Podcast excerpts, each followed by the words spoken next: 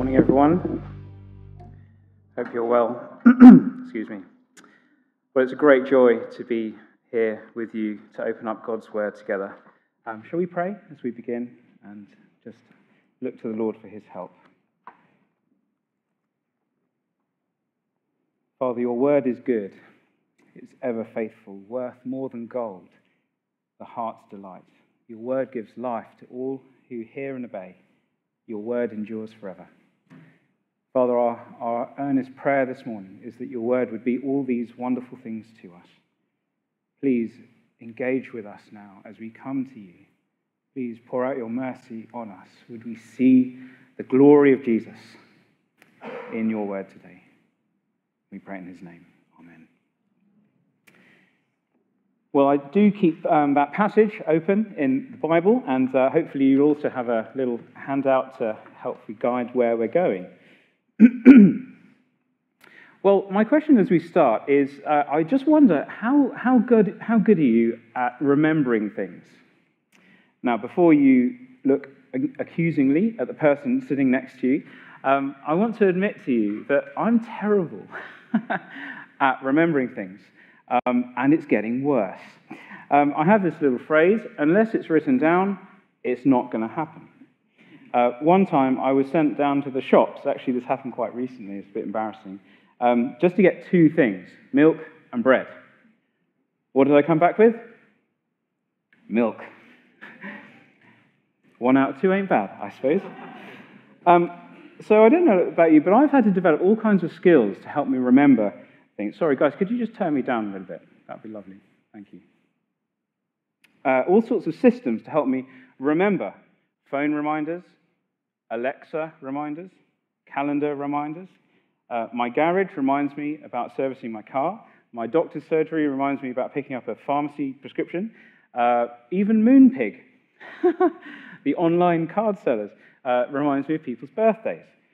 Um, and I think I'm not alone in this. Um, uh, what, quite recently, a parent of a small child um, told me the story of how they were overhearing their young son sort of doing imaginative play next door.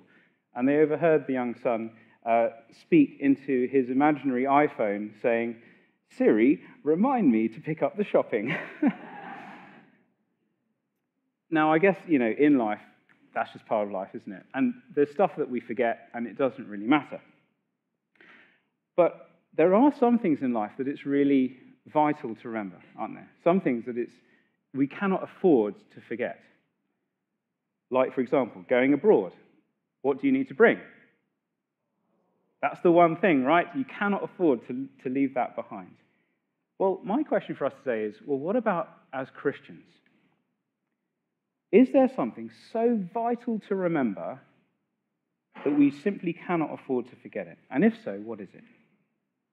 Well, I think it's contained in our, in our verse today. If you just look down, it's like a key verse for us. Chapter 13, verse 3. If you look down with me, look what it says. Then Moses said to the people, Remember this day in which you came out of Egypt, out of the house of slavery.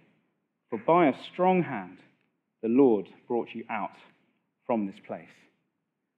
What's going on here? Well, these words were said by Moses, the servant of God, to the people of God the Israelites on probably one of the most significant days that ever happened in the history of Israel the day of the Exodus.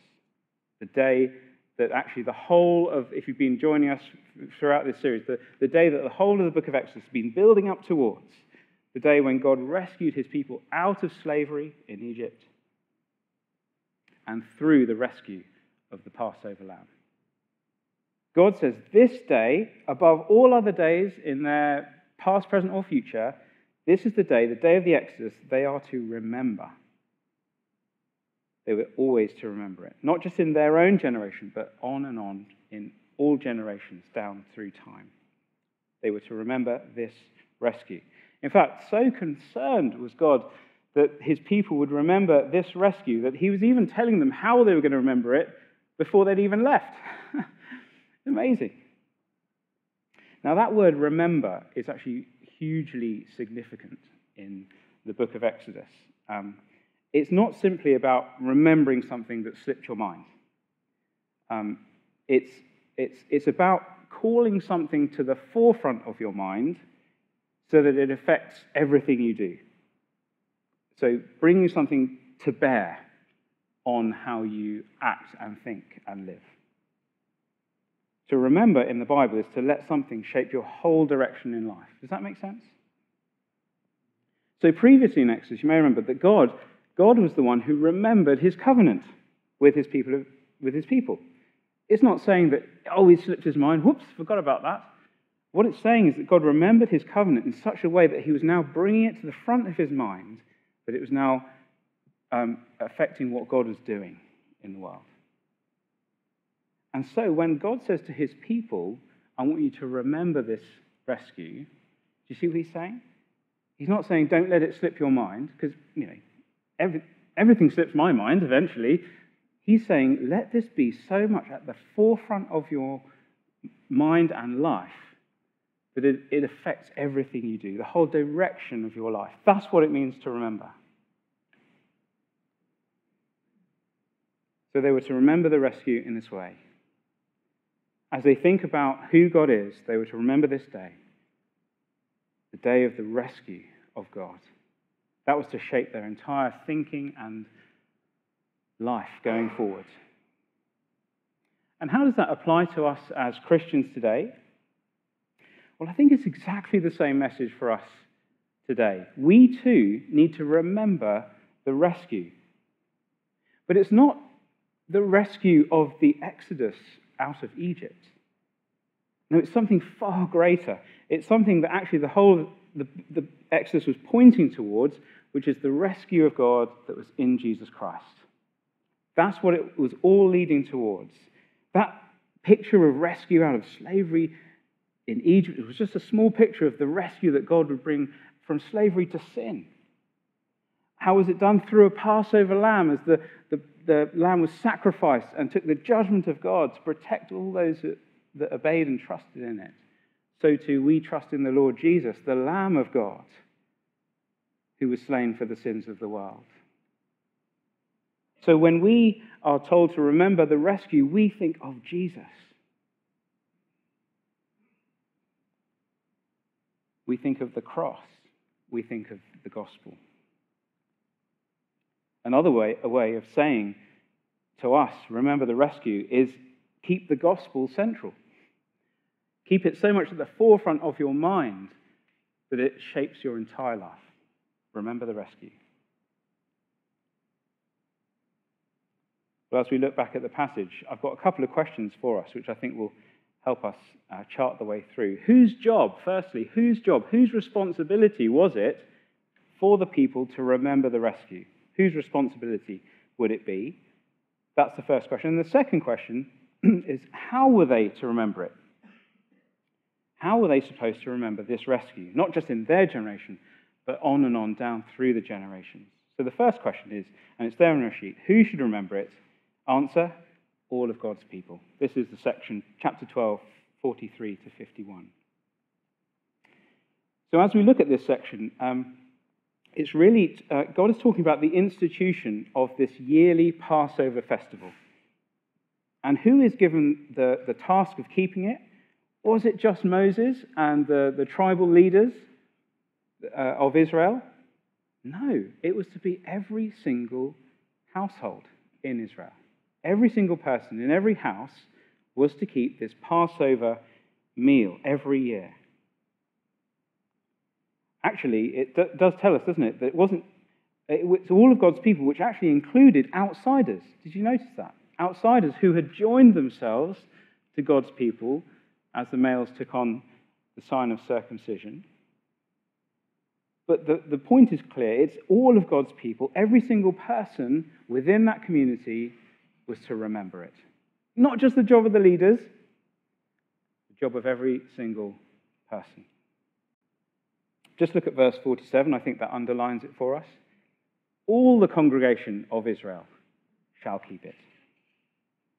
I think this is really significant, but it tells it, it reminds us that the, remembering the rescue that was provided at the cross of Jesus is the responsibility of the whole church, every single Christian believer we can't simply outsource that responsibility to someone else. We can't outsource it to our leaders or to big name preachers and authors. We can't outsource that responsibility to remember it to our institutions or to the FIEC. Important as they all are, and as they have a responsibility absolutely to keep remembering the cross, actually, it's all our responsibility. It's all our responsibility to remember the rescue and to keep the gospel central. As I was reflecting this, it did strike me that actually false teachers will never gain traction in a church where every single person is remembering the rescue and delighting in the cross. That's just not going to happen. Where they gain traction is often where the people have forgotten because they've outsourced the responsibility to someone else. So, who should remember it? Who should remember the rescue? Answer all of us. All of us are responsible for keeping the gospel central in our lives and in the life of the church. But secondly, how were God's people, how were they to remember it? And in this passage, there are two ways, and I put that there on, the, on the sheet. Firstly, the Feast of Unleavened Bread, verses 3 to 10. Now, this Feast of Unleavened Bread, um, every year, um, every person in the household was to keep the Passover meal, as we know, but then it was followed by seven days uh, called the Feast of Unleavened Bread, where uh, you may vaguely remember this from uh, a series that we did in festivals, uh, Feast and Festivals, back in February. Don't worry if you can't remember, I barely do. but this, is, this was the idea. For seven days, they were to have the Feast of Unleavened Bread, where they weren't to eat uh, any bread that was leavened. In fact, no leaven was allowed to be in any of their houses. Seems a rather strange sort of practice, isn't it? What's the problem with leaven? Well, the, the whole idea of the Feast of Unleavened Bread was that it was supposed to be a reminder that as the people left Egypt, they didn't have time to leaven their bread. Um, such was the, the haste, the rush, um, when God finally acted to bring them out of Egypt. um, and, and just look how concerned God was that this yearly Passover festival, followed by the Feast of Unleavened Bread, would be passed down from generation to generation. Just look at verse 8 of chapter 13 with me. Just look at this. You shall tell your son on that day, it is because of what the Lord did for me when I came out of Egypt. I love how personal that is, don't you? Um, it's what the Lord did for me when he brought me out of Egypt. Um, you see, I think what, what it's saying is, is that God wanted to guard against the possibility that this Passover festival uh, and this unleavened bread stuff would ever would just become an empty ritual. Yeah? He didn't want it to become meaningless. He wanted it to be filled with meaning as, as, as uh, parents pass down to their, their sons and daughters It's because of what the Lord did for me. Loaded with meaning and thankfulness and praise to God for his great rescue. See, this yearly festival was designed to be a huge reminder to the people of God, which would then help, uh, help them to remember it throughout the whole year. So just have a look down verses 9 and 10 with me. Verses 9 and 10. It shall be to you as a sign on your hand and as a memorial between your eyes, that the law of the Lord may be in your mouth. For with a strong hand the Lord has brought you out of Egypt. You shall therefore keep this statute at its appointed time from year to year. This really reminded me. Do you know? Do you have friends who would write a reminder with a pen, a biro, on the back of their hand? Uh, do you know people that do that? it's probably not very good for your skin. Uh, who knows? Um, but that's like in, in verse 9, this reminder on, on the back of your hand. That, that's the idea. That it's not just something that was to be once a year, it's, it's ongoing. It's like written on the back of the hand. And then do you see um, the memorial between your eyes in verse 9? I always think of um, do you have friends who stick post it notes on their computer screen? One. I think that's what's happened. It's this idea that this reminder is always to be in the, the forefront of their, their minds, right in front of their eyes. And what's the purpose of it that his people would do this and remember this? Well, verse uh, 9 and 10, do you see it says, so that the law of the Lord may be in your mouth. The purpose of remembering was proclamation, was that the law of the Lord be on their mouths as they speak to others of the greatness of God. So that's the first way that Israelites to remember the rescue is through this yearly Passover meal and the Feast of Unleavened Bread. But second, the second way that his people to remember the rescue was this idea of consecrating the firstborn. Now, this was a bit more mysterious to me. Um, didn't know this so well. So I hope I can share some helpful thoughts with you. This is verses 11 to 16. Just look at God's instruction to his people. Actually, first of all, chapter 13, verse 1. The Lord said to Moses, Consecrate to me all the firstborn. Whatever is the first to open the womb among the people of Israel, both of man and of beast, is mine. And then just flick with your eyes to verse 11 of chapter 13. Same idea.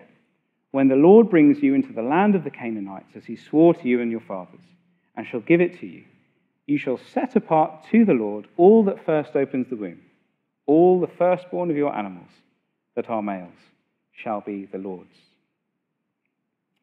It goes on then to explain in that, in that paragraph uh, what that looks like. So verse 13, uh, the firstborn males of the livestock, the animals, shall, e- should, be, should be offered to the Lord.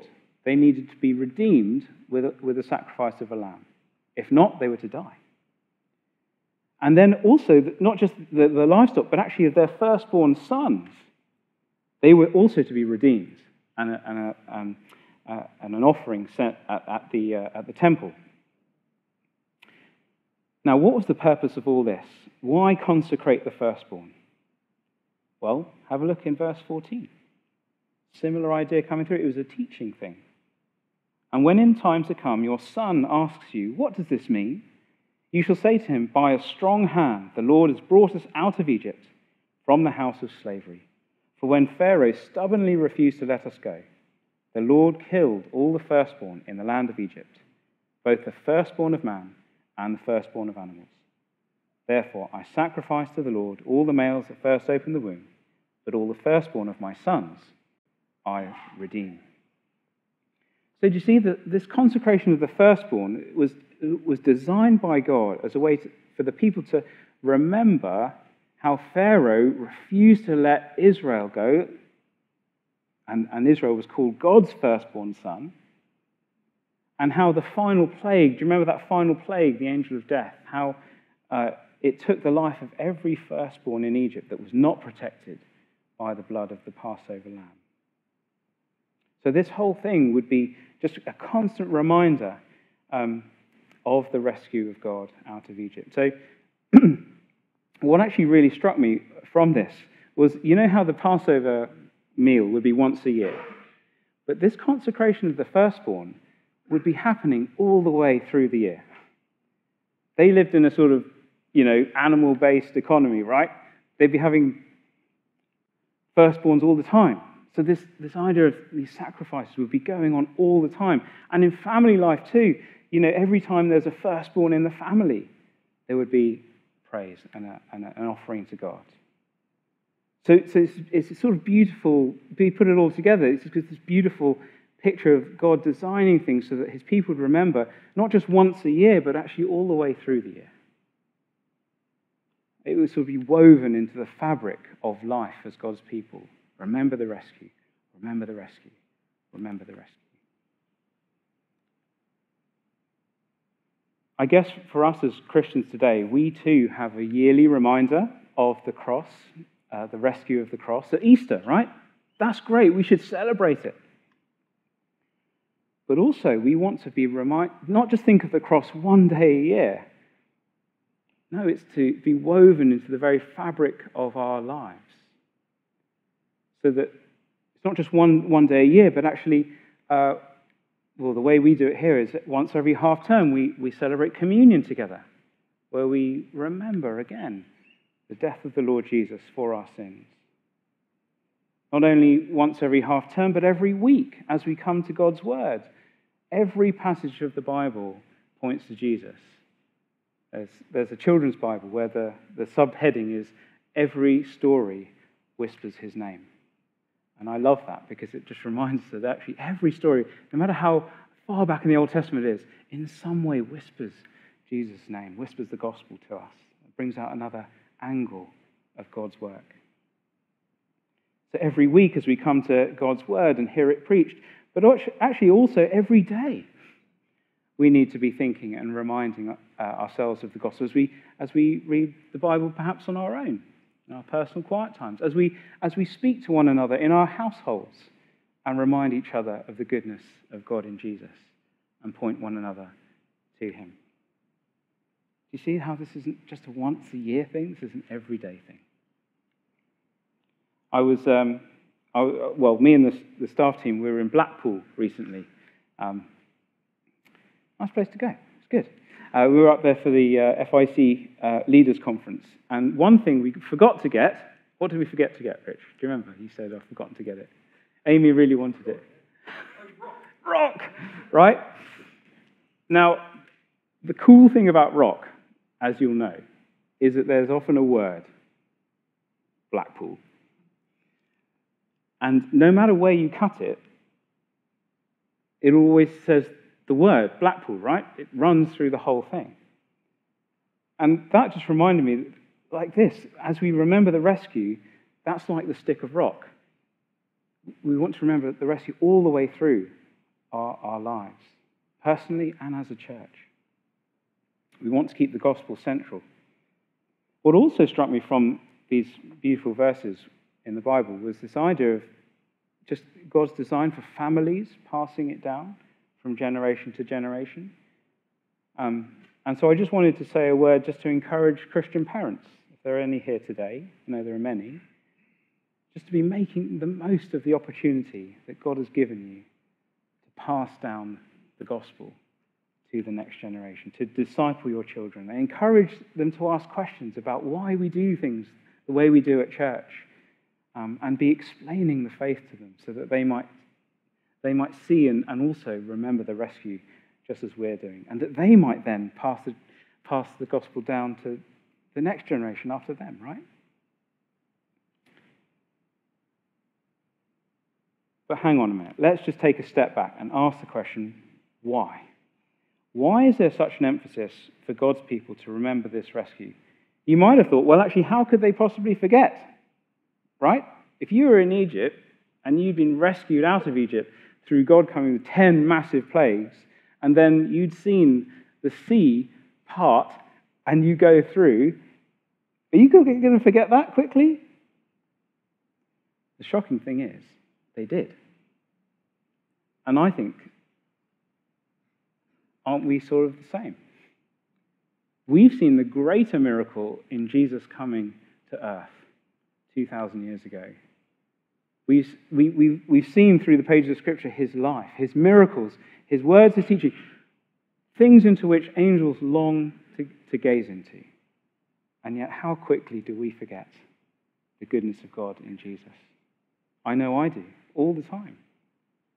I'm constantly shocked by how quickly I remember, uh, how, how quickly I forget the rescue Particularly, and maybe this is the same as you, particularly when pressures come and cares of the world mount up, when worries flood in and anxieties, maybe about our children or elderly parents, when suffering comes and it's painful and it's almost like the clouds of suffering sort of obscure our view of, of God's goodness in the rescue. When carefully laid plans all go wrong and the dream turns into a nightmare. When we get jealous, maybe, of what other people have, and we sort of turn our lives into a quest to acquire what they have. All these sorts of things can cause us to get spiritual amnesia, can cause us to forget the rescue that we have in Jesus. I think of it this way. Um, once had an illustration. You, you, know, you know a 2p coin? We're a cashless society now. So, like, when's the last time you held a 2p coin? Hardly ever. But anyway, you know, you know 2p coin. You know, what's the size of it? Probably about that, would you say? Um, and then you compare that to the size of the sun. It, you know, the big, the big shiny thing in the sky. How big is the sun? I actually don't have the figure on me. But it's big. Now, the thing is, though, if you get this 2p coin and you hold it up to your eye close enough, you can actually, it appears bigger than the sun in the sky, doesn't it? And the idea is that the problems we have, the pressures we face, we know they're not as important as the gospel. It's just that they're close.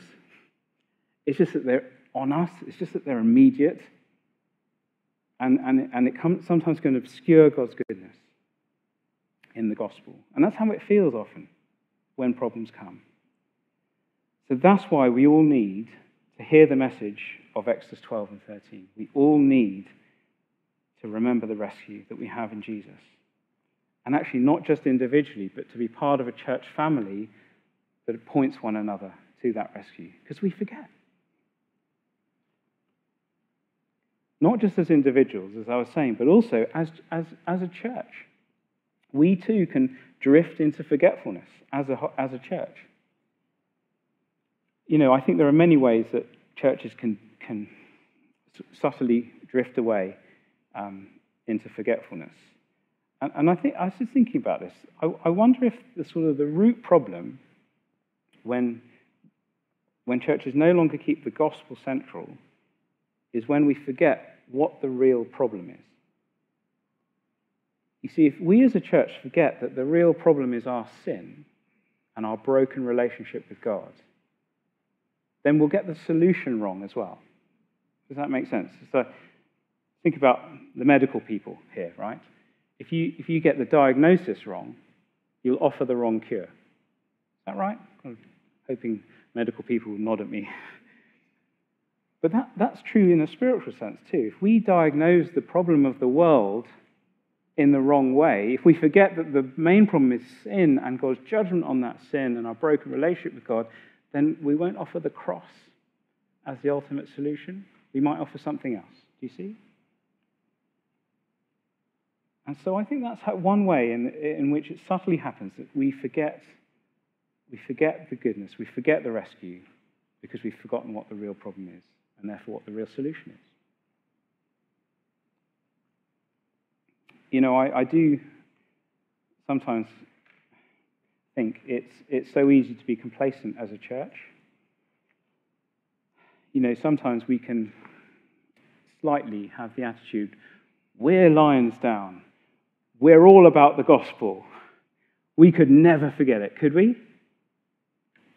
Well, all it takes is one generation, right? One generation where we slightly forget what the real problem is and what the real solution is. We forget to pass it down to the next generation. And one generation away, they've forgotten it completely. So I think that should humble us. I think that should really humble us today. You know, we've got a we've got a massively challenging year coming up, haven't we, as a church? Just reflecting on that this week. Massive building project, a review to implement, logistics of uh, moving locations, not to mention the madness of Christmas, just coming around the corner. In all that busyness and all that planning, it's going to be easy to forget the main thing, isn't it? Forget the goodness of God and the rescue, forget why we're really here.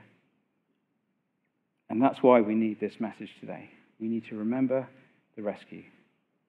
So let's be praying from this point that God, particularly this year, particularly as we head into 2024, let's be praying that God would help us by His grace to remember His rescue as individuals and as a church, that we be like a stick of rock where the cross would run all through our lives and all of our ministries, so that the word of God might be in our mouths and so that we might tell to the coming generations all that the Lord has done for us. Let's pray together. Our Father in heaven, we thank you for that wonderful and glorious rescue that we have in the Lord Jesus, in his death and resurrection.